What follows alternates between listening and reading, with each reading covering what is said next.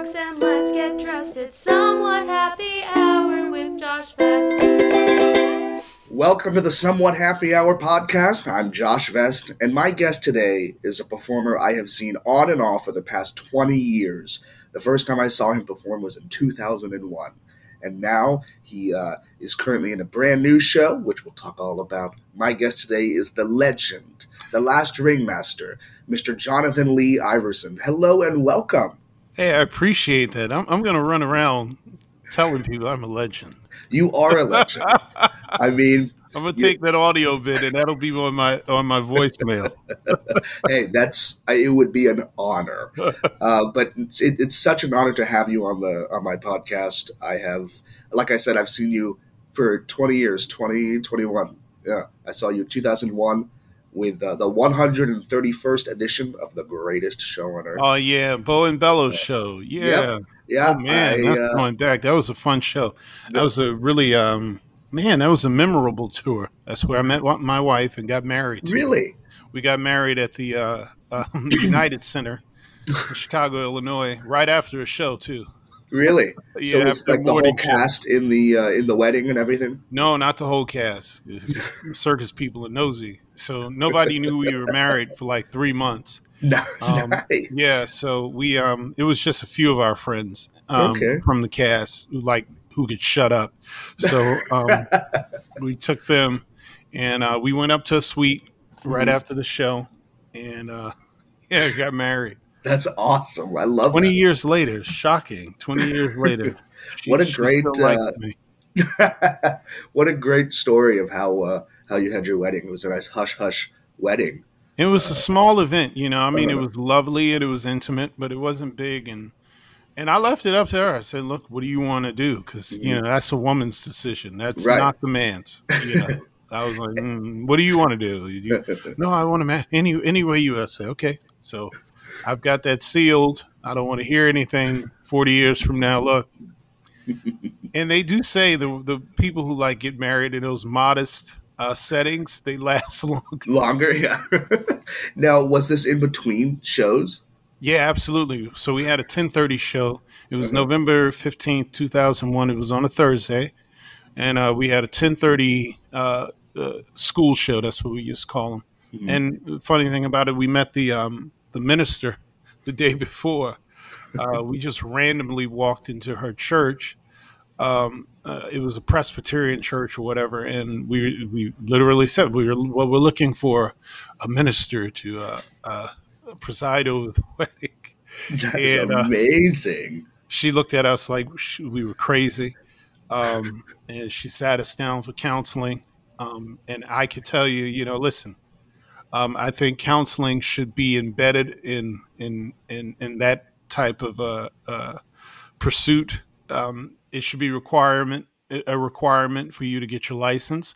Mhm. Um, in fact, I think people should actually have six months of counseling, Mhm. and they should have like a, a like a a couple who's been married for more than two years as mentors for six months. This is Maybe that- serious stuff. That's man. maybe that's something you could uh, you could look into later. Yeah, when I run for office, that's what I'm going to do. go. There you go. But uh, yeah, we met the lady, met the wonderful uh, pastor, and uh, she counseled us. And she was like, "Well, when are you planning on doing this stuff?" Mind you, this was Wednesday. We said, "Well, uh, we want to do it tomorrow. You you around tomorrow?" And she Yeah. looked at us like we were crazy. And uh, she we uh, she says, "Oh, that's impossible. Um, I- I'm going to the circus." my kid. We said, Oh, that's great. That's fine. Could you do it after the show? We're from there. We're in the show. And she, like, I mean, this lady's just looking at us stunned. And she, uh, okay. She came there in a frock and everything. It was hilarious. Yeah, she came to the show in a frock and everything. And right after the show, she enjoyed it. And we cleaned up and went up there and got married. that is epic. What a great! That's so funny.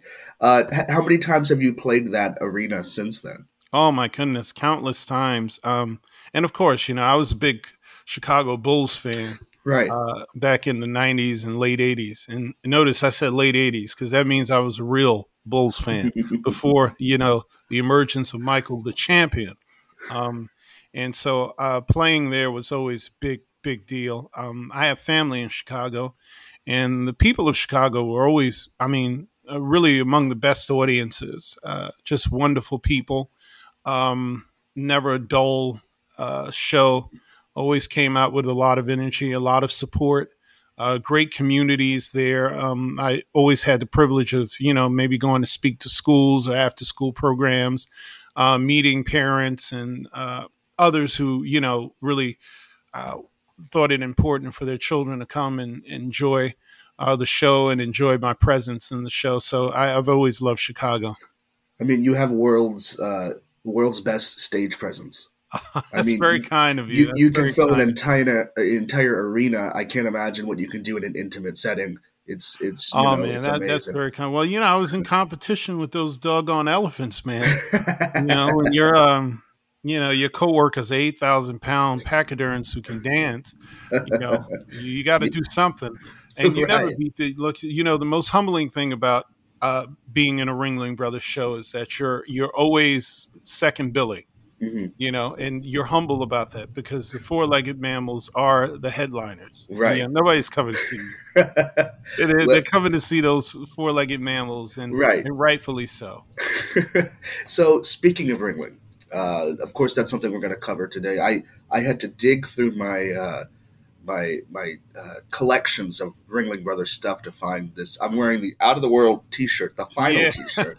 um, it's it's kept in a, in a nice box uh, in a frame. But I thought, you know, this is the only time I'll wear it, and then it will go straight back into the box. I love it um, into the frame. Uh, and so you were with Ringling Brothers and Barnum and Bailey Circus.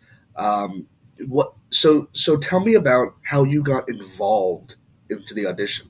If yeah, I, you know, it was um, it was it was uh, really a stroke of wonderful luck. I was um, you know, as you already know, like with my history, I was on my way to an opera career. That's mm-hmm. what I was gearing up for. And so, um, upon graduating the Hartt School of Music um, at the University of Hartford, which was back in May of mm, 19 something, and, uh, and so uh, I maybe wow, only five months after that, um, I was just running around trying to get work and um, the the goal was to go to Europe. I was um, set up with a teacher. We were going to live there and really just um, you know cut our teeth and and really learn the craft even more. Uh, and so I just needed funds. So I, you know, I was just trying to get some work, and I happened into this audition for the Fireside Dinner Theater Christmas Show. Uh, and the audition was held in New York. Uh, and uh, I was. It's a wonderful dinner theater, by the way. It's family owned. It's out in Fort Atkinson, Wisconsin. Um, the audition was held at NOLA Studios in New York, and um, I was being auditioned by uh, the great uh, Phil McKinley and uh, their producer Ed Flesh. Is his name?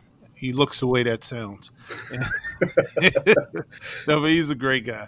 But um, they were both there. Um, uh, wonderful guys, man, wonderful guys, and uh, they were very kind to me. I mean, absolutely kind to me. Um, they were impressed with my audition, and then I received this call uh, from Feld Entertainment like that evening of the audition. So I was told, "No, we want you for the fireside, but um, uh, listen, what would you think about um, we we want to know if you're interested in auditioning for Ringmaster Ringling Brothers, and that was just such an odd thing, you know, to hear. I, of course, I knew about Ringling Brothers. I grew up in New York City, so I would go to Madison Square Garden quite frequently uh, for the shows and other events, and so it was a big deal. Um, I wouldn't call myself a circus fan per se. Um, it was just a part of your childhood in New York. You know, it was just part of tradition. Um, I always remembered the bigness of it. You know, it was just so big. I remember the smells because it's like it's a sensory overload. You mm-hmm. know, the popcorn, the sawdust, and the manure, the whole bit, yep. it all. It, you know, it all it all comes together in this interesting circus smell. And um, I yeah, I just remember downing cotton candy, stuff like that. So when they asked me about that, I was like, uh, yeah, sure. I mean, I'm looking for work. So I said, yeah, I'll audition for it. And it wasn't anything I could, I could just slide in on. Um, you know, I was up against about 30 other candidates uh, for that. And, uh, but I, I sensed that it was destined for me because the director, Phil McKinley, he was, he was so funny because he had this look on his face every time I was singing and announcing, and he was kind of tipping me off. um, that they were really looking closely at me. But you know, I was young and naive and goofy, so I didn't know much. But I felt okay, this might go somewhere. But I kind of put it out of my mind. I, you know, I thought, okay, I'll do this dinner theater thing, and we'll figure out something else after that. And um, but it kept progressing. I they uh, had me do a recording, a video recording for um, uh, the producer Kenneth Feld, and uh, they sent that over. So I, I sang a song, and I um, did the famous "Ladies and gentlemen, children of all ages," and that was it. And uh, then my next audition was while I was in Wisconsin doing a fireside dinner theater, and it was for uh, the legendary Tim Holst, who was our uh, back then our uh, vice president of talent and production, basically our, our our recruiter of talent worldwide. I mean, that man, he had more miles. he covered the globe like all year long. I mean, and I honestly, really, I I I used to uh, covet his job. You know, I thought, man, okay, when I get to a certain point in my career, like when I, because I my plan was maybe I'll do this for twenty years, and I'll still be single and a bachelor, and I want that job. you know, and and that was planned because that would, gosh, Right, man, yeah. do that. Um, yeah, but uh, I auditioned for him in Wisconsin, and um, you know, right then and there, that was it. And uh, they offered me the job, and you know, the rest was history. Now, what was the audition process like? I would assume it's very different from when you go audition for an opera or a musical. Uh, I mean, the the the material you're given. What what kind of material did you have? No, got you know, um, that's a you know, I, it's a similar process, really. Um, they're they're measuring you up for the type they already have in mind, um, which is something I learned doing the whole uh, cattle call for you know Yeah. auditions for various musicals and um, different plays and things like that. Is your talent really is honestly twenty percent of it? If you fit their- their type or if you Yeah. could fit into that costume, you know, that's I Yeah, think you- you- plenty of those auditions were Right, Oh, you could fit especially into this. shows where you know Broadway does that a lot, right? They have the replacement, Mhm. um, or and and people have to understand, you know, um, it's mostly not about your talent. I mean, literally, you have a whole casting system there that they're thinking of all sorts of logistics. Um, where and I've had people tell me this before. I had producers tell, I have casting directors tell me, "My goodness, you would be so perfect if you wasn't if you weren't so tall." you know, you're just too tall for the role or something like that. And I and I got it. I said, okay, I get it. Look, I mean, those costumes are expensive, so Yeah. they've already made it for a certain body. Or, um, you know, uh, in one instance, I went for an audition, and it was gonna, I was gonna be with this um, particular, uh, I was gonna be opposite of, of, of, of this lady as her love interest. And the gentleman, he just, he literally stopped me and he said, "Look, man, your voice is so perfect, and I, I wish I could." But he said, "To be honest, man, you would it would look, she would look like your daughter." and I, I and I got it. You know, I mean, it's so much that goes into it. You know, it's like George Clooney, uh, the Academy Award winner George Clooney once said. He said, "You know, I go in with a positive attitude. You have to remember they're for you because it makes their jobs much easier." you know, if you come in there and you're the one, you know, right. and the, but the, you know, here's the great thing, and this is my advice to everybody who's in that hot pursuit. Um, the number one thing you need is endurance, uh, endless optimism, knowing that no is just uh, uh, it's an acronym for next opportunity. And the reality is, when you're auditioning, and I've lived this, right? You're oh, those casting directors and and and and uh, uh, producers, they have an array of things they're always casting and putting together. So you may not be what they're looking for for that particular project, but I've had, I've really, I've received calls three, four years down the line for stuff because they remembered me from someone. I mean, that happens. That's a reality. So there's no conspiracy against you. You know, I, I always tell people, man, have all the endurance you need. Um, keep being meticulous and dogged and unrelenting about your preparation. Be ready. Be ready. Be ready. As my uh, my great choir director, the late great Dr. Walter J. Turnbull used to say to us when we were in the boys' choir of Harlem, he would say, "Only the pure in tone will survive." And you know, it, it, he was right. You know, it's about being ready, just being ready, because that the all you need is one yes. Everybody's in sales, man. That's right. Everybody's in sales. So all you need is that one yes, and it would change your life. I mean, and that's what it was for me with Ringling Brothers. I mean, it wasn't like I walked out of college and, oh, the world just fell at my feet. You know, I was going for different auditions here and there, and it was like, hmm, you know, it wasn't happening. Um, and, you know, I remember I, I, went to, I was in a competition actually uh, that I had forgotten about. It was so crazy. I did this uh, comp in the Marilyn Horne competition and uh, I ended up in the semifinals. It shocked me. I, I don't I don't know why it shocked me. Um, and most of my teachers were like, "Why would you be so shocked? You're you're gonna do something with that voice." But um, I was in there with um, some really wonderful talents. I made it to the semifinals, and it was out in Indiana, Indianapolis, Indiana.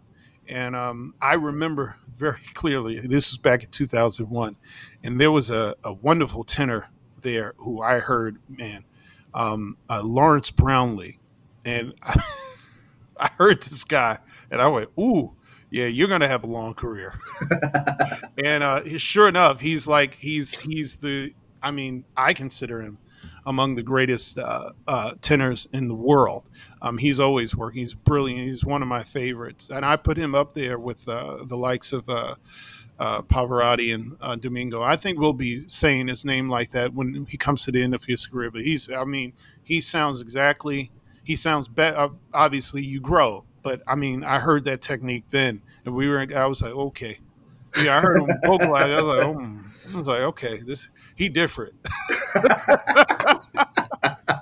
That's why I ran away and joined the circus. I was there like, oh, he different. No, but um, it was great. Um, so I had all of these different um, stops along the way, um, and it just hope, so happened that my my yes came in a most unusual way too. You know, I had no, and that's the thing too. Your plans, forget about your plans. Forget about your plans. Stick with your vision. Forget about your plans. Stick with your vision. Um, because your plans, God laughs at them uh, life is gonna go. Oh, your plans? Okay, I got something for you. You know, you have to be unrelenting about your vision. That's your job. Um, you know, many are the plans of a man's heart, but God has the last say. And you'll you never know. You know, I mean, right now we're celebrating today, as we're doing this interview, we're celebrating the great Dr. Martin Luther King Jr. Yes. And I don't think people realize he was a he was an intellectual genius. I mean, this is a guy when he was younger, he was skipped multiple grades. He graduated high school like at 16. Yeah. Graduated college about 19, had his doctorate uh, soon after. So he, he was a young, brilliant young man. And he probably had plans to just be a, a successful uh, preacher in his Georgia. I mean, his granddaddy was preaching, daddy was preacher, his brother was preacher. I mean, it was a family business. Right. Um, you know, and I'm sure he would have been perfectly content with that, but you know, like like Moses, man, you know, that that, that burning bush cubs, and it's like, I gotta do what? you know yeah. and so i don't think he had a i'm sure he didn't have a vision board or something but um, i'm sure like if you look at the trajectory of his his short life even from when he was a kid there was something about uh, justice and equity that was uh, an empathy toward that that was always there and um, you know it, it's just interesting i do believe you know there's something setting our lives up. And we do make choices. I think we're we're we have we are involved in that. I could have very well said oh no i don't want to do that circus thing that's beneath me. I, i'm going to go and continue in my opera career. No i mean i could have very well i mean life is a series of choices but Mm-hmm. um you know my vision was to uh you know i wanted to use this voice and i wanted to use it in a big way And you and, did. um, And what you could be a bigger way than the greatest show on earth? You know, in fact, here's something. If, if pe- people love that motivational, so so here's something. So I had a wonderful mentor who um, actually helped pay for my um, pay my way through college from the Hadara Foundation in New York, and I, so I was like a part of the first uh, class of this generous, generous uh, real estate mogul.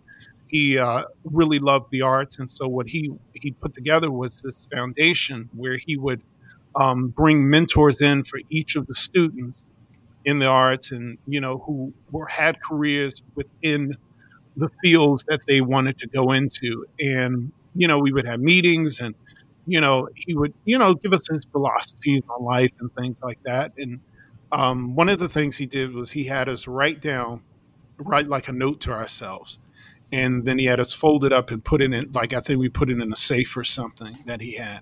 And I remember on mine I wrote and the note with the subject was what do you want to be doing a year after you graduate college? And so I was like, okay, well, um, I want work in what I went to school for. Yeah. Uh, I want to. Tra- I want to. I want to travel the country. I want to. I would. I want to. I want to cross. I, I want to do a cross country road trip. That's what I put. I want to do a cross country road trip. And um, I think I put something else in. I said, and I'll write a book. Two of the three, I hit. Now people are going. My wife, if my wife, when my wife hears this, she's like, "You, yeah, you still need to write the book." Yeah, right. People have been on me about the book for years, but that was the only one that didn't happen. Uh, literally, right after college, I ended up getting becoming the voice of the greatest show on earth, an American icon, and Mhm. boy, did I do cross country Yeah. on, Yeah. on a train, no, no less. So, um, yeah, I mean, it works. I mean, you put things out there, you don't spend your time worrying about it. Um, I think, you know, you have a vision of something. I don't think it's your business to try to figure out each step. I think your your business is to just keep yourself in preparation mode. Do what you can do every day. Do what you can do every day. Um, you know, take advantage of your resources and relationships. That's a big thing too, because people say, "What's the secret sauce?" Don't be an asshole. Yep. Because nobody wants to work with. I don't care. You could be the most talented person in the universe. I don't care who you are. It, look, people, it, people, they are repelled by assholes, and I've Right. seen it. Yeah. I've seen it in every form of business. You know, I mean, in every form of business, relationships are more are worth more than all the gold in the world. Relationships. That's that's what's going to get you there. That's what'll sustain you. That's what'll keep you going. Have good relationships, and not to get anything, but to be genuine. And believe Right. me, they they they pay off. They pay off big time. Oh, I love that. I just got a motivational speech, and now I got chills. and, uh, want to make a difference. Um, wow. Uh, so I want to just first thank you for all that. Like, wow, I'm processing it all. That's great. It'll be in the Uh, book. Yeah, I can't wait. Uh, so the first time I saw you, actually, I would have been, yeah, 2001. Uh, the Bo and Bello was Yeah. the was that the actual theme? I know that was a big Mhm. part of the show. Paul Okay. Bello show, yeah. Um, and I I remember it. I actually right in front of me, uh, I have as my mic makes a lot of noise. I have the VHS. That's Oh my that's, goodness! You know Man, the was so VHS. Uh, and um, it's it's something you know. I have a challenge now. Uh, I've been seeing performers from circuses. Uh, it seems at the end of 2021 and 2022, I've seen two uh, performers that I saw over the course of 20 years. Uh, the first one uh, was David Larible. I saw him in uh, Circus Vazquez, and I was going through a box one day and I found a VHS with him on it, and uh, I I went to see the show and I, I asked if he would sign it, and he goes, "Wow, how old are you?" And this is so long ago. uh, I was like, yeah, I, I remember. I've been seeing you forever, and um, and now I have uh, this one, and uh, I'm coming to see your show, which we'll talk about here in a minute. Uh, and I'd love to get that signature on that as well, and it will go onto the onto the wall of fame that I absolutely, have. of course. Um, uh, so, the Bo and Bello show uh, that started, and and you performed alongside Bello Nock. Yes. Uh, what what is what is he like when uh, you're performing? I mean, he's an iconic performer, one of my favorite performers of all time. What is? Oh yeah, uh, Bello like? is a rascal. he's a rascal. He's, he's, a rascal, and um, I mean, to be honest, he really is. He's really, uh, it's it's really a phenomenal thing to watch. You know, I I I've not been around somebody with that kind of energy and consistency, not just on the arena floor or on the stage, but even off the stage. You know, he's he was always constantly in motion.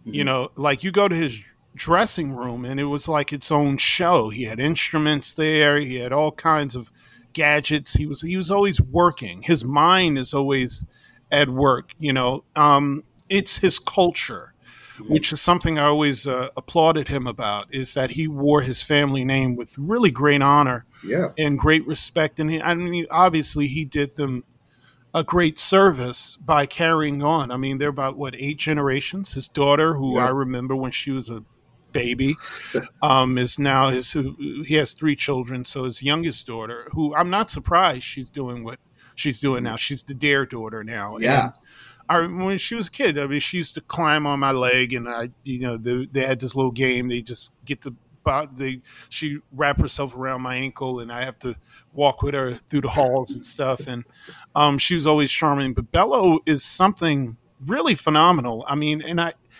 I think that was when I started working with him. It was really the first time I really realized that, um, you know, uh, unfortunately, American circus artists just don't get the flowers that they deserve. You know, yeah. I mean, it's interesting now that with the advent of reality television and all these mm-hmm. competition shows.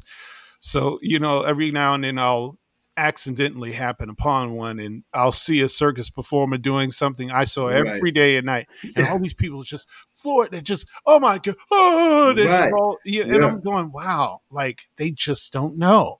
Right. Like, they just don't know. Like, and it, it, it's it's beautiful and it's sad all at once because it mm-hmm. tells you how much we have lost our ability to wonder. Yeah. For wonder. And that's a problem to me, you know, because that's where I mean, I think um and I don't know if he said it, but I heard he said it. I mean, Einstein uh, apparently said if you want to create geniuses, read them fairy tales. You yeah, know, um, imagination is, is better you know imagination apparently is the ultimate thing he said. And and i believe it. I mean you know you you i don't i think with so much information coming to us now we're diluted with misinformation. Right. Yeah. and so the, the imagination suffers. And then we have it also invites a great deal of cynicism and skepticism mm-hmm. in everything you know, yeah. even the most obvious scientifically proven stuff, people are so right. everybody's a skeptic now. You know, it's like yeah. they're not yeah. even healthy skeptics. They're just right. skeptical would be skeptical. It rebellious exactly. would be rebellious. So there's no sense of wonder. I mean, that's why look, I mean, I, I am honored by um admirers like yourself of uh, uh, of the circus world, especially Ringling Brothers and things of that nature, because you know it reminds me. Oh my goodness! Okay, people haven't lost uh, right. uh, complete faith in that. I mean, there's you know there's a wonder to this stuff, and I think that's why circus is so eh, eh, so immensely vital. I think the mm-hmm. arts are so immensely vital because it really encourages, inspires, and stirs up our ability to just wonder to yeah. to really just you know what can i do and maybe you know you're not going to be the next great stephen king or bello nock or john coltrane or you know or or lena horne but you can be this imaginative innovative doctor Mhm. or you can be this innovative salesperson, or you you know, I mean, whatever it is. I mean, I, I think that's that's the thing that's uh, really missing. And Bello Nock really taught me that. I mean, I really enjoyed just watching him. I mean, the guy was made of steel, man. To do what he did night in and night out, and still does, man. It's really Mhm. quite awesome. And and Yeah. it's really when I really became prideful about what it is I was doing Right. you know, because I will, I'll look, I'll put circus up against any performing art. It is the zenith of human artistry and animal artistry, of course. Because Yeah, yes. yeah, you know, I, I do theater still. I'm I'm in a musical now. I'm Yeah. rehearsing for uh, in uh, Winter Park, Florida, uh, Winter Park Playhouse, a beautiful, lovely, uh, wonderful theater there, and um, we're we're working on a new musical called Traveling, a 1930s Harlem uh, romance, and um, it's great. You know, oftentimes when I'm doing plays or musicals or operas or whatever, you know, and I'll. Uh, the thing I get a lot is people they they're so enamored by how calm I am during the process, and you know you see the young person who's probably just getting started and they have all this anxiety. And I remember pulling somebody to the side and said, "Let me ask you something. Are you forty feet up in the air on a trapeze rig?" no, I said. That means you'll live. You know, I Yeah. mean, you don't have to be perfect. you know, you're not in a cage with with lions and tigers. You know, Right. you don't have to be like you know. If I miss a line, I've always told you, I miss a line, I miss an, I- I'll live. Right. The only thing I'll be is embarrassed, Right. but I'll live. You know, I mean, uh, somebody like Bello Nock has an off day, he might not. You know, Right. and I, I've been in the midst of it. And when you know an artist, probably not a fault of their own. You know, Mhm. there was a rigging issue. There was I remember the the one that happened a few years ago. Yeah, I mean, there's always something, and you have to trust people. And quite frankly and respectfully, um, listen, the the stage isn't always the safest place. There was an opera house out in Russia somewhere where a piece of rigging fell and and killed a 36 year old. I think he was about 36 year old Wow. opera singer. Um, Wow. So yeah, you know, stuff happens in Mhm. live entertainment. Um, so it's not always the safest thing, but you know, the high risk of circus, but that Yeah. comes with the high risk of imagination. Sure. And, and I think that's the thing we have to. I, I really hope this country, especially here in the United States, um, I hope the world, but especially here in the United States, because I have a stake in it more directly, that we steer ourselves back into that imaginative state. Like Mhm. we can, I mean, all of these technological advances that we have going on, we could do some incredible things, Right. incredible things um, that really can serve humanity, you know, and, and, and really just advance us. We're advanced by how we you know we're advanced by wonder you know i mean dipping into this imagination stretching ourselves you know i'm, I'm fascinated by you know people like at stephen hawking you know i mean a guy had als man and he outlived the prognosis Yeah. and he was still doing extraordinary work and he Yeah. couldn't move a muscle Mhm. you know what I'm saying? I mean, like, and it, there's a gentleman now, and I forgot his name. I read this incredible article, but I hope people go into it. But he's doing some innovative things. He's literally donated his body to science. Uh, he has ALS. He's another one of these brilliant scientists out in the UK, Mhm. and right, they're literally making him kind of a cyborg, and you know they, they're created an avatar with his facial expressions. They're actually building a voice box that will actually be authentic to what his voice actually used to sound like. Wow. And you know, and he's still alive, but I mean, you know, that that ALS, I mean, it's a it's a Yeah. degenerative disease, so it's basically you're there, but your brain Yeah. That's alive. it.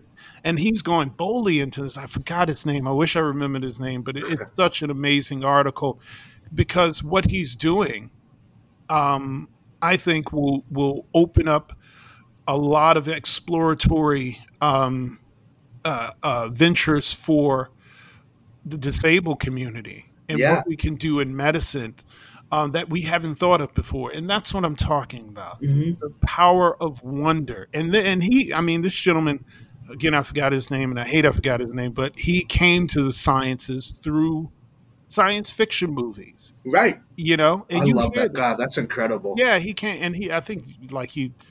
I, I mean, he's done some incredible work, just incredible work in, in computers and science and stuff like that, and and that's what I'm talking about. I mean, that's where tomorrow's great scientists and tech geniuses come from. Is eh, you know, it all it, it works in sync. You know, it works in sync. And when we would perform our show, and when we do circus and things like that, Uh, that's never lost on me. Everybody's mm-hmm. getting something from it. Everybody's Yeah. not coming to, oh man, I want to be the ringmaster. Not necessarily, you know. I mean, I, I get.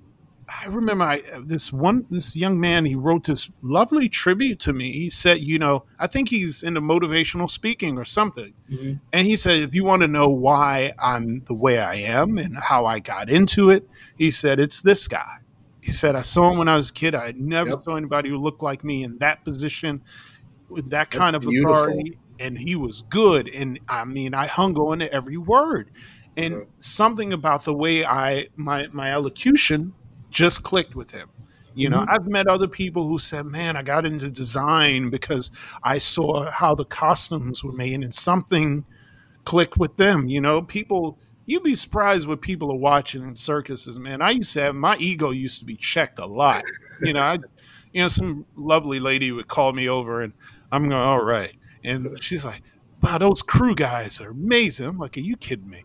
But you know, but they are. You know, Yeah. they're, they're amazing. Like people watching the just the logistics of how the, the the sausage is made, right? you know, things like Yeah. that. And because all work has dignity, and that's Mhm, one of the of great course. things you learn in a circus. All work has dignity. It may not be, a particular thing may not be for you, Mhm.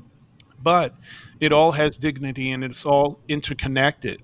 And um, you know, that was another thing I just enjoyed with uh, the likes of Bello Nock, and um, there was a wonderful, um, uh, wonderful trapeze artist who I roomed with, and who had I shared a dressing room with my first year. His name was Mark David, um, and I learned a lot of different things from these gentlemen and so many others. I mean, J.P. Theron, who is a, a daredevil, comes from a the, the, the Theron family, and Mhm. just so many wonderful people with just great histories, great family legacies that they held up, and how they reemphasized my respect for the synergy between artists and uh, workers Mhm. and things of that nature, how that comes together. I mean, I knew artists who would not do their act if a certain crew member didn't set it up. Sure. And it because they respected their skill that much,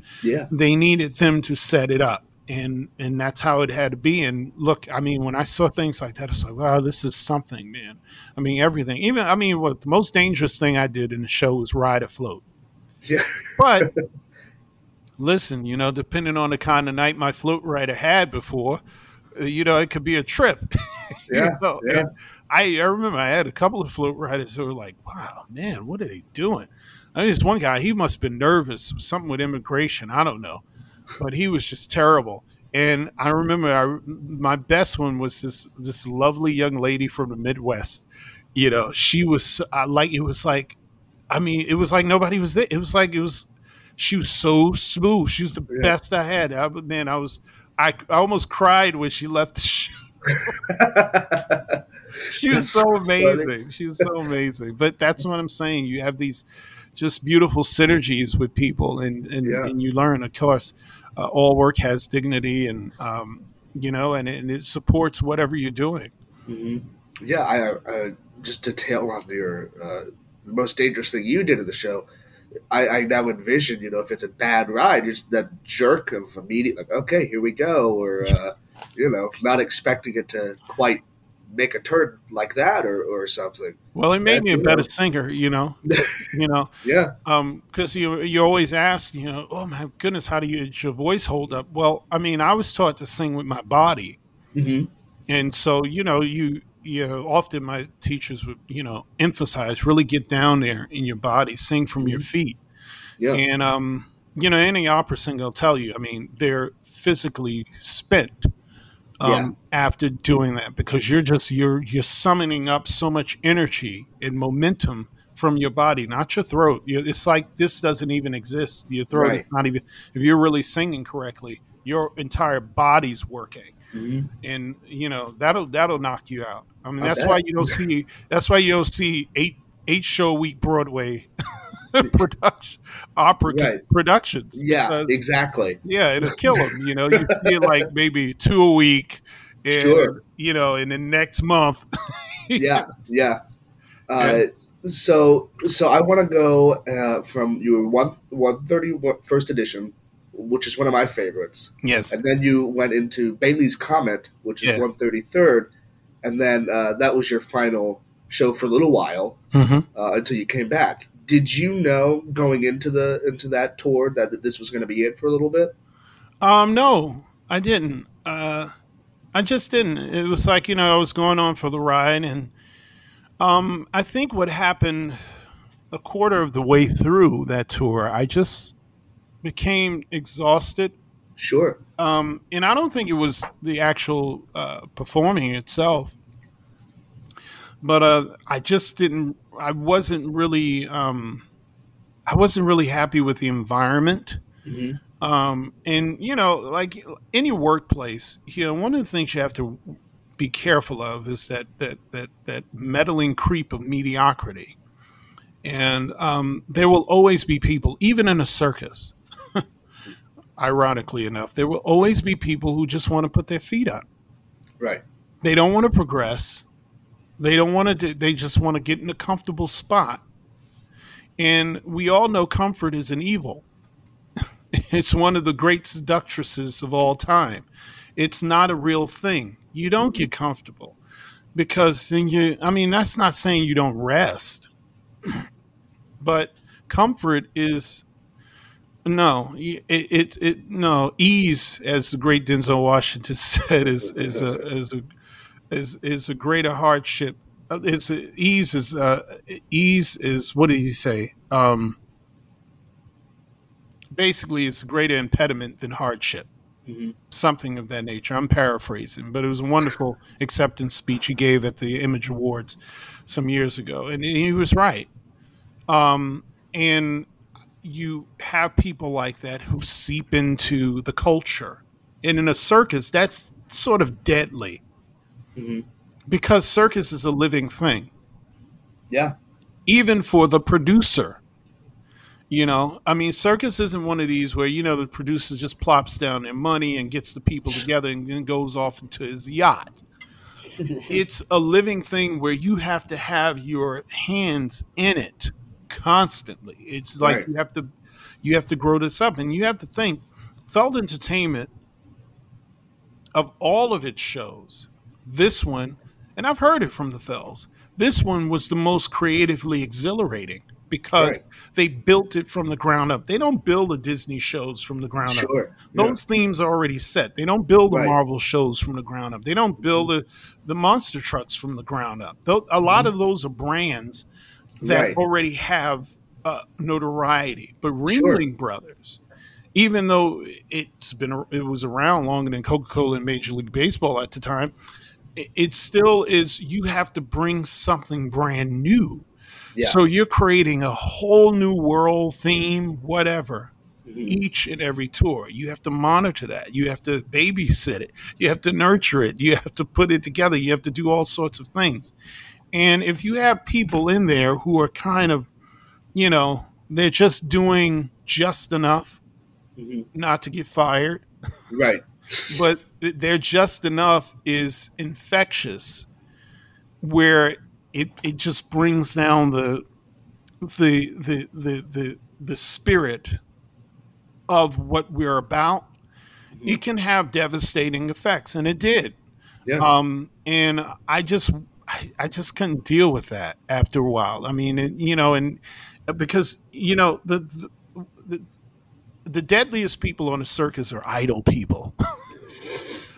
Idle people, you know, they make all the mischief, you Mhm. know, and it it you're already exerting enough energy to perform, and to go out and do interviews like these and go out into the community, which you enjoy, Mhm. but it's still draining.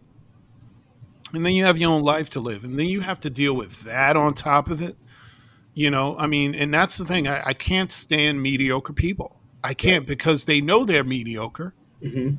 and they they medi- mediocrity loves company. mediocrity is a poison, and they they just they they just kind of weasel themselves into the culture, and they really do damage. Mhm. And they are masterful in their mediocrity because they present well for some reason. they present Right. well, and somehow they find their way in there. And before you, you don't know what's going on until it's too late. And so that's what was happening there. And I sensed it. I didn't like it. I, I, it was crazy because I mean, who would not like going to a circus for work? Right. I just didn't like the environment anymore. Yeah. And, you know, my mother always taught me that, you know, when something doesn't sit well with your spirit, your mind, no matter how much money or whatever it is, it's not right. Sure. you know um and so you have to have a personal integrity about it. So you know my wife and i decided to leave which you know i mean uh, practically speaking was insane. We were with child and you know i mean this was a really wonderfully paying gig it was Sure. a sure thing. Um, I used to have a lot of friends go, you know, who were in, you know, schlepping it around during the cattle calls, going, Yeah. "Damn, man, Oh, you got a you got a sweet deal there, man. Just stick there, then." And you know, they were right eh, to a large degree. Um, but I went out into the world as you. I yeah, I, I remember you coming to uh, to Washington D.C. So I'm in Virginia, Okay. Northern Virginia. I remember you coming uh, to do Carnival at uh, at the Kennedy Center, which uh, I, I was doing my my research um, and I had to fact checked it. Uh, but you know, and it's, it's I'm actually going to the Kennedy Center again tonight. I'm seeing the Temptations musical. oh uh, which is yeah, Too wonderful. Proud. Really good show. Uh, but yeah, I thought it was um, unique that you went from the circus to the carnival, the, Right. the, the musical at the Kennedy Center. Um, and what was that like? Jumping from being in, in a huge arena to a huge auditorium. The Kennedy Center is not a their theaters are not small. Right, right. Well, you know, I remember performing in the Kennedy Center when I was a kid with uh, uh, the Boys Choir of Harlem, Mhm. and going back there, I was like, "Oh, this seems a little tiny now," yeah, I bet. but it was still special because it's one of those places like Carnegie Hall, um, you know, the Metropolitan Opera. You know, it's one of those interesting theaters that just they're special. Yeah. and um it's an american treasure as far as i'm concerned. And i was honored to do it. And i i mean listen i i had the honor of performing with uh, uh, my favorite theater thespian uh, natasha uh, diaz. And her father actually just received his kennedy center honor uh, the great justino diaz. He's one of the great um, puerto rican bass baritones of all time and Yeah. so, you know, she was just a marvel to me because she's a killer uh, uh, actress and, uh, you know, just a triple threat everything. Mhm. And um, it was intimidating and wonderful to work with her. And um, we've remained friends ever since. But, you know, gifts like that was like, it's priceless. Um, and so to do that, here's what was funny, man. I, I mean, it's one of those things where I think God winks because I mean, I, I, I got my equity card with that show. And Oh, I'm going, okay. it would be a show centered around the circus, and I'm playing the freaking ring man. Oh yeah, that's really. And I, you know, I just, I when that, it's funny because when that happened, I in in somewhere in the, I knew I was going to end up going back. Yeah, and and and you did. Uh, you went back for uh, Barnum's Conundrum, right? That, uh, Yeah. And and you replaced. I actually had this guest on my podcast, uh, Mr. Chuck Wagner. No, I Um, didn't replace Chuck. you- You didn't? No, I didn't replace Chuck. Chuck did his own shows, but they set up Barnum's Conundrum. Um, Oh, They called me about it, and um, and I saw Chuck, by the way, who I I love Chuck's voice. Yeah, You know, like he has this wonderful, just it's such a manly voice. it, it is, and e- even when he's talking, it's that deep Yeah. tone that does not change, and it's still kind of you know you're sitting there in amazement, going, "Wow, Yeah, that's it's, his it's real really, voice." This is just resonates Um, so, and he knows his instrument, man. Yeah, he's one of he's- those veterans who just he knows his instrument, and Right. it's a beautiful instrument. And I mean, I enjoyed him, and honestly wish he had. um I wish they made better shows to showcase him. Mhm. That's what I really do. Um, I, I I just do. I thought he was. I really enjoyed watching him. I wasn't a fan of the shows that he was in, honestly. Right. Um, that wasn't his fault. Yeah. Um, but they weren't the best. Mhm. pardon I just thought it was unique that you know bringing in a, a Broadway actor who Yeah. that's where I knew him from was from the theater world into uh, and he was you know, also the circus. Yes, he was, and that was a big thing. I was like, oh, I know this Automan. I know who that is. And Yeah, so now I he's think a, they- a ringmaster, and it's you know he's done everything. It seems like he's done he- everything. He's one of those amazing uh, showbiz veterans that you Mhm. just go, wow. I mean, he's he's you know he's been around. He's been there, done that, and Mm-hmm. um, yeah, I just wish he would have been showcased better.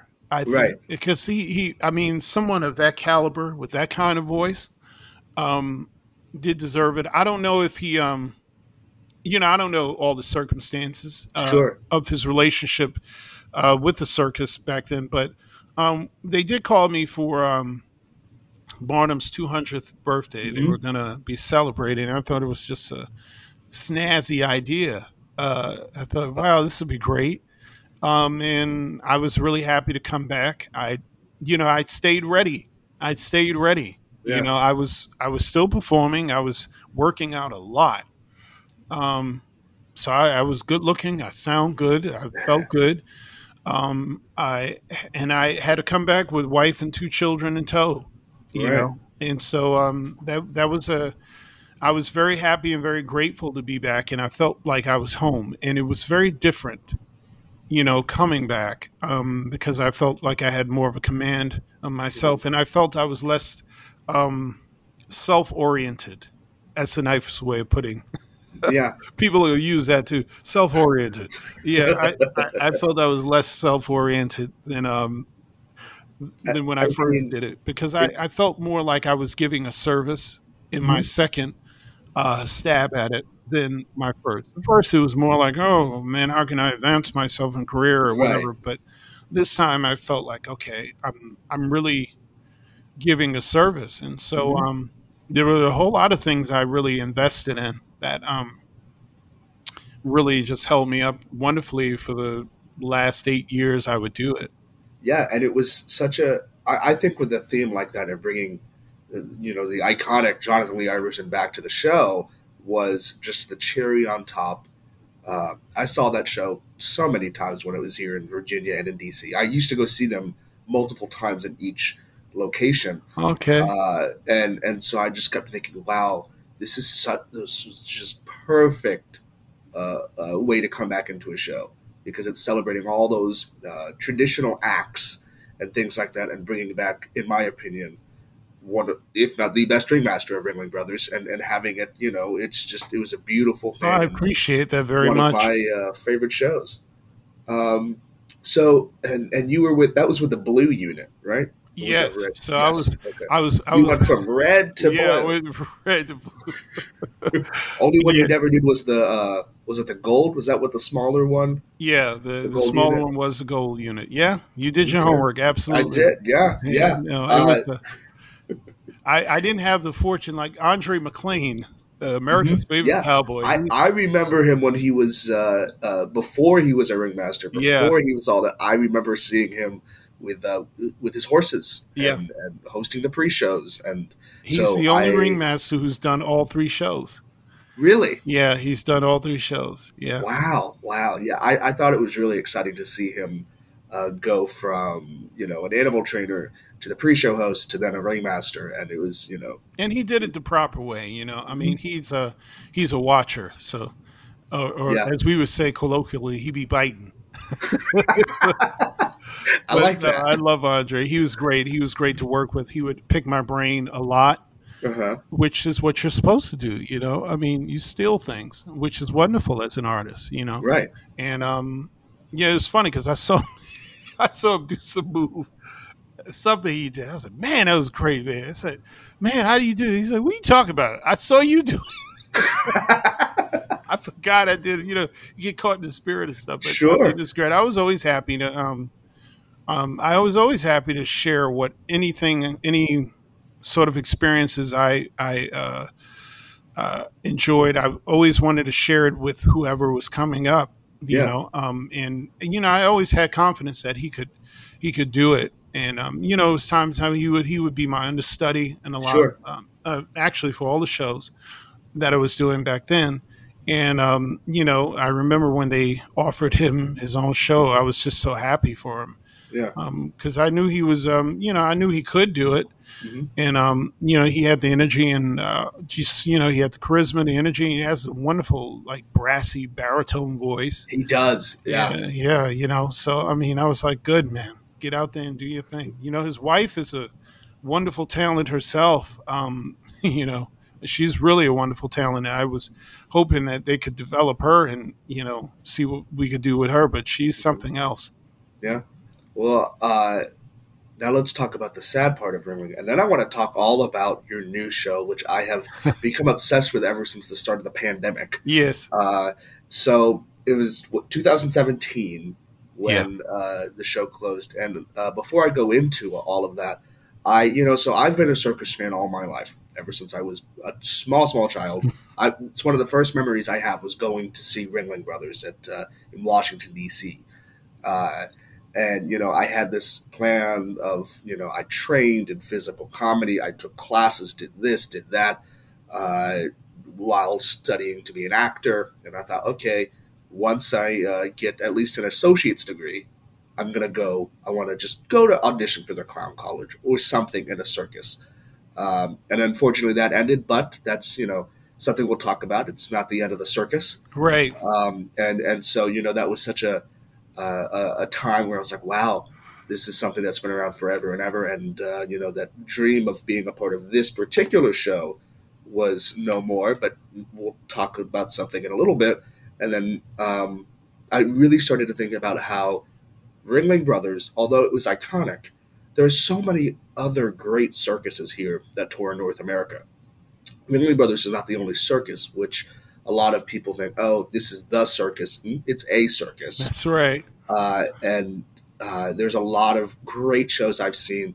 I've never seen this in person, uh, but I want to and hope it comes to this area eventually. And that is the Venardos Circus, Yeah. which was created by another great ringmaster, Kevin Venardos. Uh, and you've stepped in quite a few times. Uh, Yeah, the no, Kevin ringmaster. was very kind. He was, um, yeah, well, you, you know, he needed me to step in every now and then. Kevin's just, uh, he's, uh, he's the bee's knees, man. He's really the real thing. He's, I mess with him, man. I call him, I, I call him the Joel Osteen of circus, man. yeah, because he's so inspiring, you know. Yeah, he's yeah, so I mean- inspiring. The little circus that could and it's you know something that i've had friends that have seen it and uh, i'm always jealous that they have gotten to see it live because it's a great mix of the world of circus and then he brings this um, almost theatrical Mhm. aspect to it which i think is really unique and something that really is special about his circus Oh yeah, it's completely him. It's it, it really embodies his spirit mm-hmm. for wanderlust and um, Yeah. You know that kind of innocence and it, it also is listen uh, it's not easy being an impresario being an entrepreneur you know Right. um, he's you know he's let me peek into that world a little bit i mean it's Mhm. a lot um, but he's a tough tough dude and uh, you know he he went through it and he's really just enjoying the fruits of all his work yeah it's going to keep growing as well. Um, and and I think the most exciting part about the whole process of that is seeing how he's grown. You know Mhm. what it's turned him into, and you know to see your friend progress like that, it's Yeah. inspiring. And um, I've, I've been just elated, been a fan of the show ever since it started, and seeing it every year, it just gets progressively better. The acts are even more dynamic, um, Yeah. and but it still has that beautiful, intimate uh, theme about it. You know, Yeah. And that's I, I think that's just you know that intimate feeling to a show is something I find very important in the circus world because of you know it's it's just something you can't experience anywhere else until you go see a circus. correct. And with an intimate feeling in a circus, it's a whole other ball game. Yeah, Uh, and speaking of other circuses, you have been a part of something that started uh, a few years ago, and you are now. It went from a streaming performance to now a live show is coming. Uh, I can't tell you how excited I was when I heard that you were premiering in Tyson's, Virginia, Tyson's Corner, right. um, which is us- you know I've seen circuses there. Uh, that tends to be a spot because they have that nice layout, uh, and, and thinking, wow, that's a really cool show. And then I went, wait a second, I, I've heard this name, I know this name, and uh, then I realized that you are a part of it. You are uh, on the on the Yeah. you're the Omnium. chair, chairman, right? Yes, I'm uh, chairman of the board. Nice. So my f- Sinatra fantasy is coming true. I I'm you know so excited to talk about this. Uh, this is a show that I think is one of the most beautiful things that has ever ever been created. I mean, you're giving opportunities to artists who you know need to be. It's just so beautiful. I can't wait to see it. I've been watching streams. I've been you know all of this, and so not to get to see it right here in Virginia is so exciting, and that's. Uh, can, can you talk a little bit about uh, that show and what? yeah, uh, Omnium. Uh, sorry, Omnium Circus is just uh, this beautiful brainchild of um, uh, Lisa B. Lewis, who is the executive director and founder. Uh, and I've known Lisa for years, uh, just various gigs. She was uh, mainly associated with Big Apple Circus, Mhm. but I didn't realize how deep into uh, her using her craft and clowning and other skills she was uh, with really um, wanting to uplift the marginalized. Like that's a real thing for her. And there are people like her walking around, which is, you know, it's not like some kind of shtick. It's like who she is. And um, she called me about uh, Omnium over a year ago. And you know, I love the idea so much. I didn't think of, about the insanity of us trying to start something in the middle of a pandemic. but as she said, you know, if not now, when? She had had the idea in her heart for quite some time, and all we've done really is expanded uh, the the already broad world of the big top. Mhm. In that we're featuring, pardon me, we're featuring and normalizing um, seeing people who are packaged differently. Put it that way, multi-able bodied artists, and it's a humbling thing to to uh, to do because I, you know, exposure, if you're open to it, you know, does wonderful things for you. Um, working alongside of, of artists who aren't made like me, you know, who you would call disabled, and I have an issue with the word because they are completely able yes, in many Yes. ways. It's really a, it's a, a fascinating uh, lesson. You know, you learn their world, their culture, so to speak, and how you know they handle themselves in the world, but how they do these extraordinary things too. You know, and so I think what um, Omnium represents is really a a a a, a, a turn in society where we're inviting not only the arts world, circus and performing arts, but really society as a whole in how they see diversity truly. Because when we talk about it, we're always talking about race or um, ethnicity and, and, and, you know, immigration status and, and people's, uh, you know, their orientation, stuff like that. We rarely even address the disabled community. right. Um, yeah. People kind of forget them, and you know, uh, to to know that there's so many out there who do have things to offer that are real. They're extraordinary. They are um, actually vital I mean, it was said that the great Harriet Tubman was disabled. Yeah. You know, I mean, like you know, we don't even think about stuff like that because she's. You think of her now, and she sounds like an action hero. You know, Right. Exactly. right? But I mean, you know, Jen Bricker Bauer, our aerialist, you know, this woman is extraordinary story. Mhm. Like just her whole life and the fact that she just has this literally and I hate sounding like that person is like when I see you I don't see color. I hate that term. But Right. when you see Jen, like and you like really get to know her, Mhm. it's like you I mean, the whole I well, she does have a leg. It's not something you fixate on. It's just Sure. you know, she's just this really incredible energy you love being around.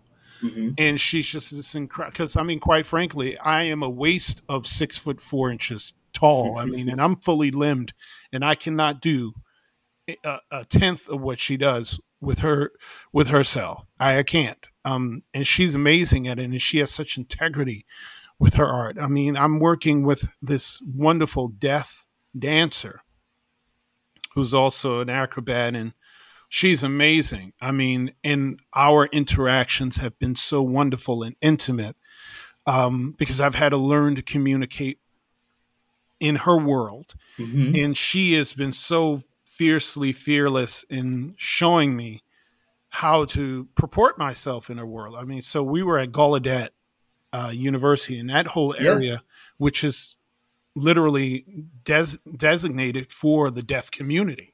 Hmm And so I went to Starbucks with her, uh, which is everything was done in sign language. Yes. It was, and the only thing I said to her, I said, "Well, why is it so quiet in here?" I was like, "You could be blasting music like crazy."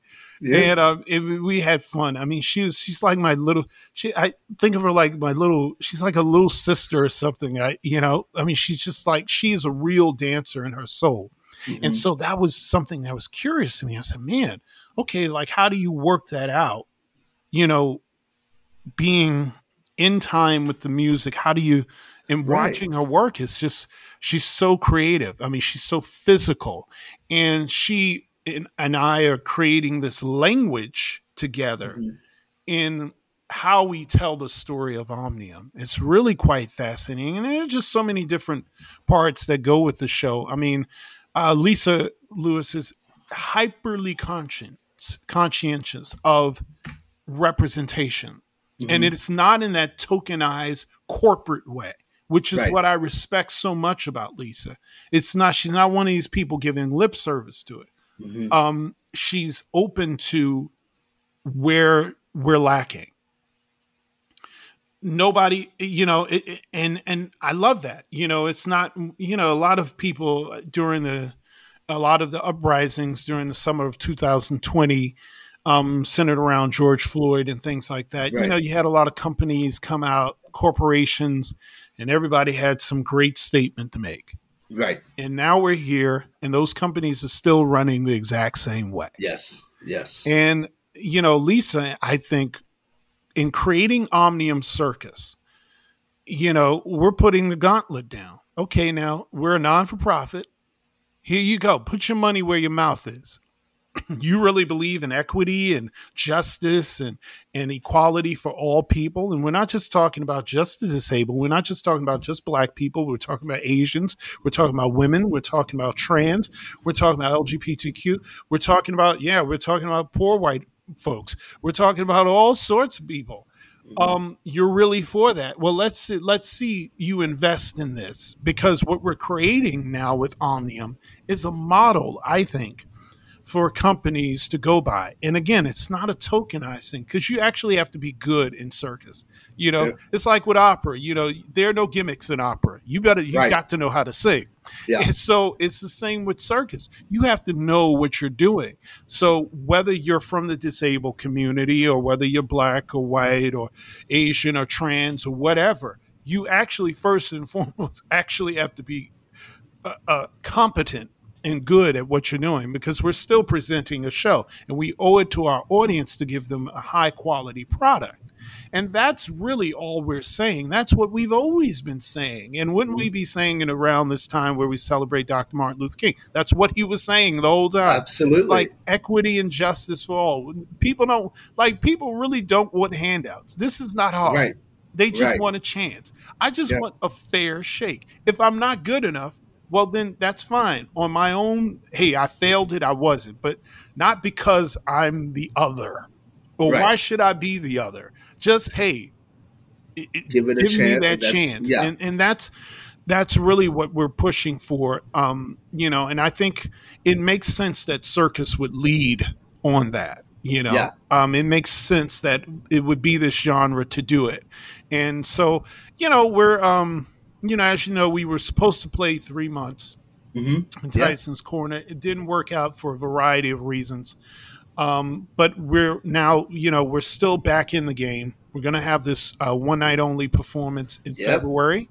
I think it's February 26th. hmm Um, and we're looking forward to doing it. Um, there are other things in the works that are building up. We're a brand new company. We still have Yeah. uh, virtual shows that audiences can check out. Um, we have contracts with various different um, uh, programs where they actually uh, stream our virtual shows for their students or their patients and things of that nature. So you can always go to omniumcircus.org and um, really, you know, just get to know us, donate, um, partner with us, become, uh, you know, just come along with us for this ride because we're looking to do some really great and fantastic things um, that I think really will resonate beyond circus. And that's what we want. We wanted to resonate beyond circus. Um, we wanted to resonate from the circus to the boardroom to every performing arts genre as well. We, we really want to change how we view ourselves because the one thing I, I really I, I I I kept with me when I was with Ringling Brothers, especially that last day, uh, May twenty first, two thousand seventeen. All these people screaming and cheering and hooting and hollering was all of these people, all these different people in the audience. You know, um, some of them come from distant lands. Some of them look differently than I do. They pray differently than I do. They love differently than I do. Um, but they all had this commonality that they all enjoyed this wonder that was before them.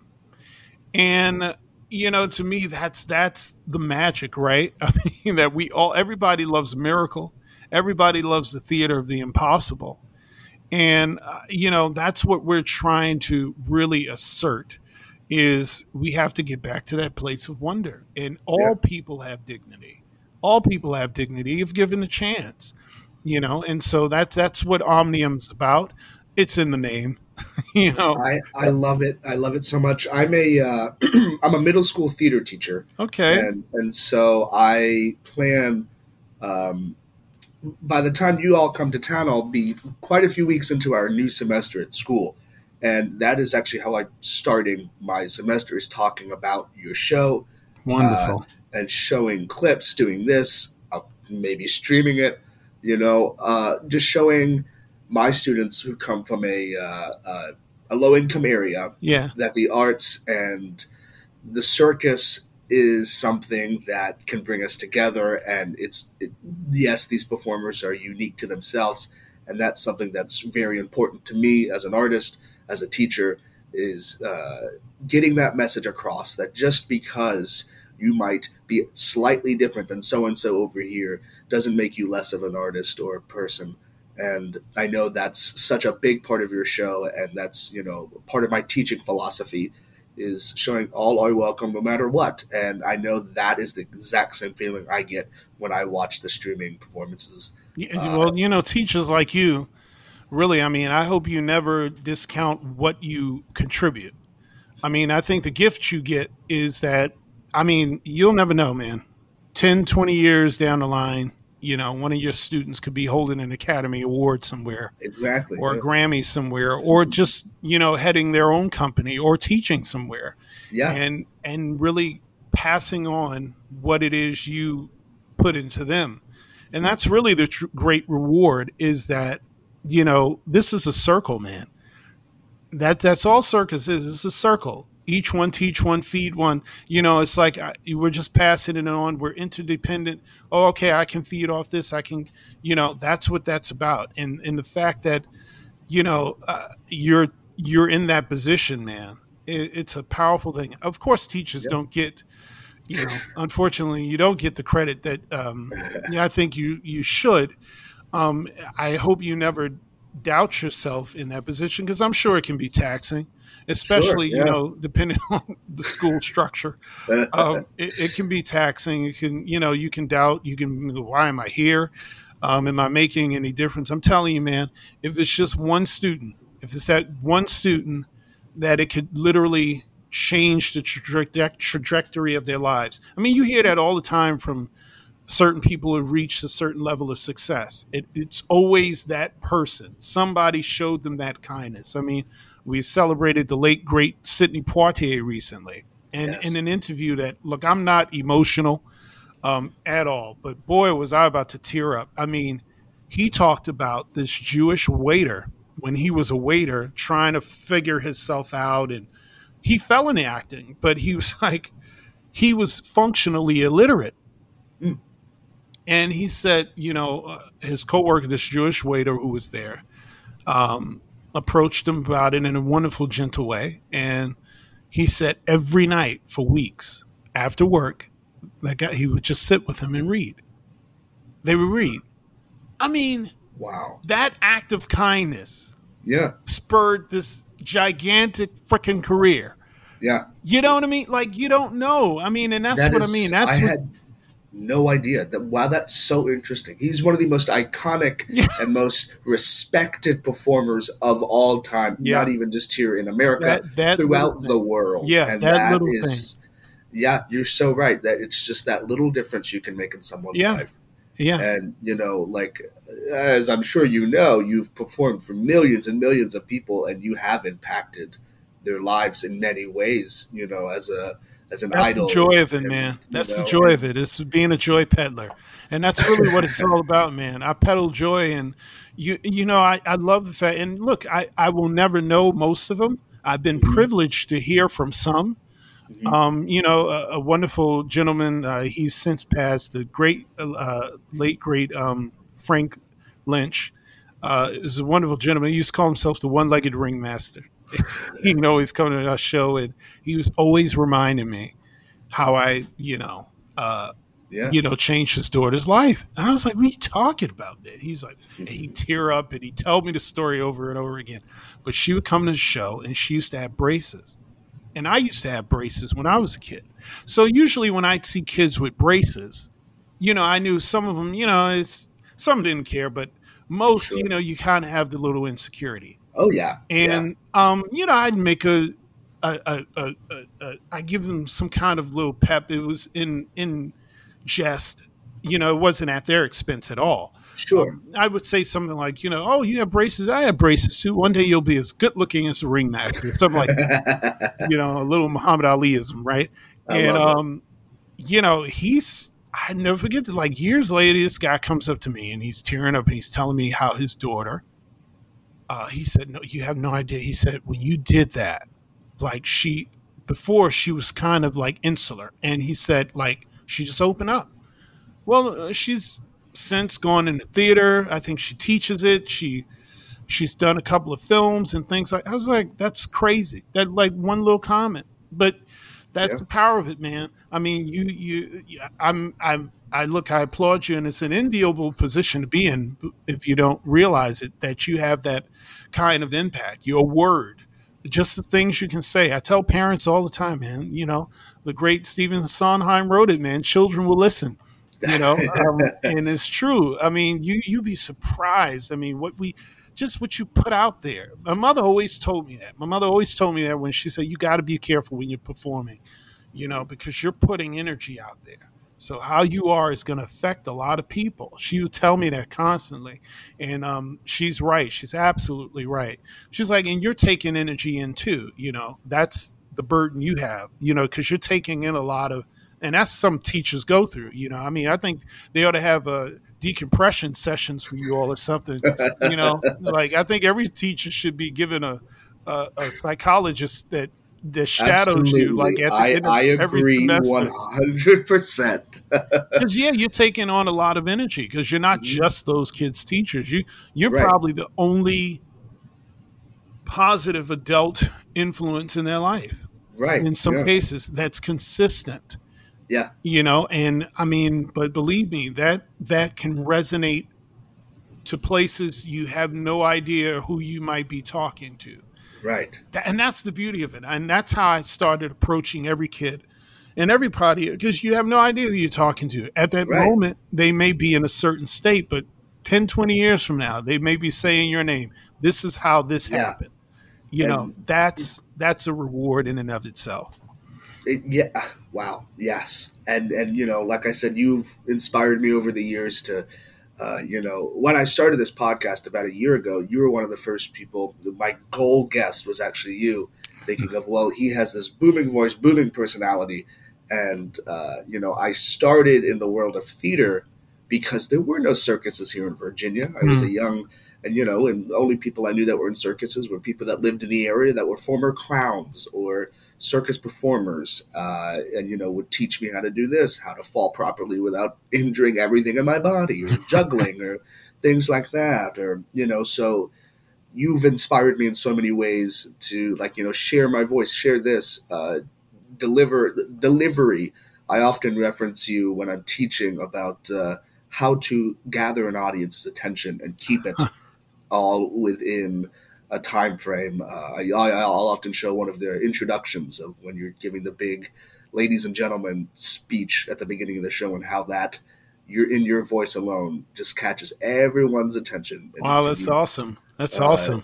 yeah, I you know I, I might be a theater teacher, but at the end of the day, I'm uh, I use more uh, circus uh, aspects to teach the world of theater, um, and you know I've like I said earlier, it's such an inspiration. You know, I when I when we were e- uh, messaging earlier last week, I was sharing how you know it's one day we'll, we'll hope one day I, I- get to just work with you, even if it's for five minutes. That you know that's all I care about. But you know I've I've gotten back into the since the pandemic and more taking more you know circus classes stuff like that. Uh, you know, starting to the the bug has bit once again when I had the time and uh, you know working on auditions, working on all this. Um, It never the end of leaves, the- man. Yeah, It never leaves. Uh, I No. mean, I had a ringmaster tell me that when I first started. John Fugate, he uh-huh. he told me, he said, "Look, he said once that sawdust gets in your veins, man, you you It's won't there. be the same." And he was right. He, he was very. It's true. Like there's nothing else like it. I think as a performer, once you do that, it's like, ooh. I, and I always tell people like the myth is you run away and join the circus. Um, I really think it calls to you. I really Yeah. do. Um, and uh, for some reason, through opportunity, maybe you're born into it somehow. I don't know, but it, it really does call to you. And um, Mm-hmm. if you if it gets into those veins, sawdust gets in your veins, man. Oh yeah, It's- Everything else is like, mm, wah, wah, wah, Yeah. wah. yeah i mean i love i love theater you know i've been an actor for years but at the end of the day it's just a step closer to you know when uh, those auditions finally fall into place and you know god willing and with uh, whatever god has planned or you know all this and all that we'll see what happens uh, but you know Just stay Uh, ready, man. that's right. That's right. As you said, you just stay ready no matter what. Uh, so I always ask my guests uh, what I call a, a random question round. And today I have one for you, um, and that is uh, out of all of the circuses you've been a part of, and you've been a part of a few, do you have a favorite costume you've worn? Wow. Do I have a favorite costume I've worn? Man, good lord. I feel like Cher. Yeah, yeah, I always said I looked like Little Richard and Liberace had a baby or something. I just felt so glamorous, man. I mean, it was probably I wore costumes like you know. I mean, I said, man, only me and Prince could get away with this stuff. yeah, man. yeah. Um, it was wow, man, that's hard. Um, oh gosh, they were all so wonderful. Um, can I name a couple? Sure, sure. So I really loved my white costume in Living Carousel. Yes, I remember that one. That was a beauty. And um and all of all of the costumes, every single one was divine. All of them. I love my gold one with the collar in Yep. Bo and Bello, the opening. I love that one. Mhm. Um, I, I, and I, I- gosh, I think the one that's sticking out to me is uh, my, um, my gold costume in Dragons, and like literally the the hat looked like a crown. Mhm. It was lovely, and the the red boots. It was like it, they were like uh, it was like a dragon's uh, uh, yeah. scales. Mhm. You know, that's how they were designed. Red boots and this gold costume. I mean, wow. Yeah, I think those. What is it? About three? Yeah, those three really stick out for me. Um, all of those costumes were amazing, though. I mean, like just like just the artistry that's put into those things. Right. Absolutely incredible. Oh yeah, they're beautiful. And um, do you have any of them? Do, I, I know usually, you know, they like, oh no, you can't take anything with you. But do you have I a wish. hat? One of your I hats? wish I don't. I don't have that kind of courage. I know of some people who, who you know, probably uh, happened upon some costumes or something, and Right. but uh, me personally, no, I don't. Um, I, I guess I'm too honest or something. But I, oh, gosh, I really wish I had that kind of courage because those, oh, they would all came up missing right. easy. That's yeah. Because when I, I was talking to Chuck uh, a few months ago, he I asked him a question if he had anything from his time in Ringling Brothers, and he said, "Yeah, I took the, uh, I think it was his over the top hat." uh, he he told me he shared this story of how he just kept telling them this was made for me, and it's you know it's a something I'd like, and he said he they they gave it to him or he got it, and it's now sitting in in a case with all of his you know show memories. They never Uh, gave me nothing. really, you don't have? I, I thought for sure they might give you your uh, no. The, the final hat. From, No. uh, No, 2017. they. I mean, you know, look, and it, it's theirs. Look, they paid for it. It's a lot Sure. of money to make that stuff and Yeah, maintain yeah. it. Uh-huh. Um, and I, it would make sense because they they use a lot of those things for, um, you know, various displays. I mean, they have Yeah. easily the the greatest costume house in show business. Absolutely, You know, it's And- just and, you that know, show I- alone. yeah, and I'm sure you know with Ringling Brothers when they announced that it's uh, making its return in uh, yeah, 2023, I'm sure we'll see some of uh, some bits of costumes and you know out and about and. It only if it fits though, because you well, know, that sets some excitement out through the, through the through the performing arts world. So I'm yeah, hoping they have something uh, wonderful in mind, and I really wish them well. Uh, yeah, I knew they were going to come back because Right. uh, it made sense. Because when we announced we were going to close, all of a sudden we became Hamilton. Everybody wanted exactly. to see a show. that's you know when and, and I remember people coming up to me knowing how I'm a diehard fan. They're like, "Oh, you know, it's getting all this attention now." I was like, "Yeah, this is the attention it deserved all the time, and not just oh yeah, the circus." Because you know, it's it's something that brings people together. Yeah. You know, it's the part of uh, tradition here. Uh, Well, somebody miscalculated. that's yeah, yeah. That's and what I told you about uh, the mediocrity. yeah, I mean, somebody clearly miscalculated. Didn't Yeah, see it coming, You know, so it's it's what it it's, it's coming back, and I'm you know I'm very excited. Uh, I've sent in some stuff for uh, you know through their casting call, their latest casting call. So you know, There you go, man. Uh, Do yeah. it, man. This Uh, look, put you know, yourself I- out there. right, exactly. What you know, un, like you said, no is just next opportunity, Next opportunity. and and I love that. And uh, where can we find you on uh, social media? You can always find me at bigtopvoice.com. That's one word. And uh, there you can connect to all my social media on TikTok, uh, Instagram, Facebook. Uh, what else I got? Uh, Twitter, um, my YouTube channel, uh, which I'm building up. I'm actually supposed to be uh, resuscitating my podcast. Well, it'll be a podcast um, in Center Yeah. Ring. Oh, I've listened to to all of the episodes. That oh, was awesome! Uh, you know, yeah, so Yeah. we're gonna. I'm gonna be working with uh, Circus Talk, uh, which is a wonderful platform. Yes. I, I, I recommend it, everybody to really uh, check it out. CircusTalk.com. Um, so I'll be working in uh, uh, conjunction with them to produce uh, In Center Ring and I'm looking forward to that. That's going to be a lot of fun uh, to get back on it, and I, I think I'm going to continue with uh, Ringmaster Story Time. I, you know, I've really, really actually enjoyed those, especially on the holidays. I was like, wow, this was a nice treat. Yeah, I mean, it was a lot of work, but I say, you know, I think people enjoyed it, and they have. Um, I'm actually, I may be working on something with uh, uh, uh, organization that's really trying to push literacy, um, Nice. things like that. So I, I thought, okay, so this can be kind of a mission because I really enjoy doing it.